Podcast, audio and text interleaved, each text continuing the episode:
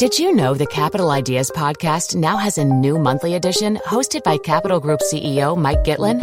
Through the words and experiences of investment professionals, you'll discover who was their best mentor, what's a mistake they made that changed their approach, and how do they find their next great idea. Subscribe wherever you get your podcasts. Published by American Funds Distributors, Inc. It's that time of the year. Your vacation is coming up. You can already hear the beach waves, feel the warm breeze, relax, and think about work. You really, really want it all to work out while you're away. Monday.com gives you and the team that peace of mind. When all work is on one platform and everyone's in sync, things just flow wherever you are. Tap the banner to go to Monday.com.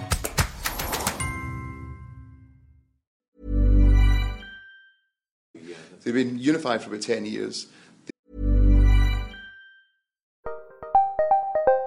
Did you know the Capital Ideas podcast now has a new monthly edition hosted by Capital Group CEO Mike Gitlin? Through the words and experiences of investment professionals, you'll discover who was their best mentor, what's a mistake they made that changed their approach, and how do they find their next great idea. Subscribe wherever you get your podcasts. Published by American Funds Distributors, Inc. A lot can happen in the next three years. Like a chatbot may be your new best friend. But what won't change? Needing health insurance. United Healthcare Tri Term Medical Plans are available for these changing times. Underwritten by Golden Rule Insurance Company, they offer budget friendly, flexible coverage for people who are in between jobs or missed open enrollment. The plans last nearly three years in some states, with access to a nationwide network of doctors and hospitals. So, for whatever tomorrow brings, United Healthcare Tri Term Medical Plans may be for you. Learn more at uh1.com. They've, um, they've just um, they defeated the, the Danes, they defeated the Austrians, now they defeated the French. This is the new kid on the block. This is the new great power.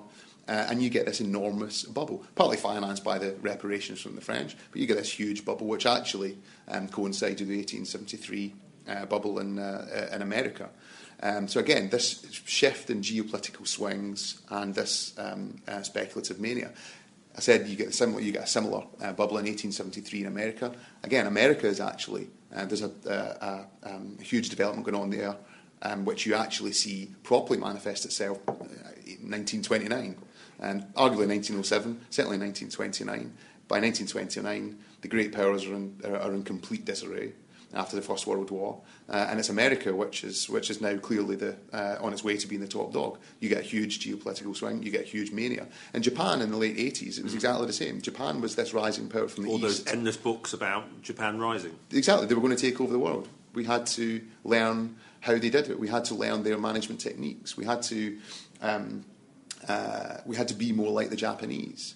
We had to be more harmonious in the way we looked at all of the all of, that, all of this kind of stuff. And it was one way traffic.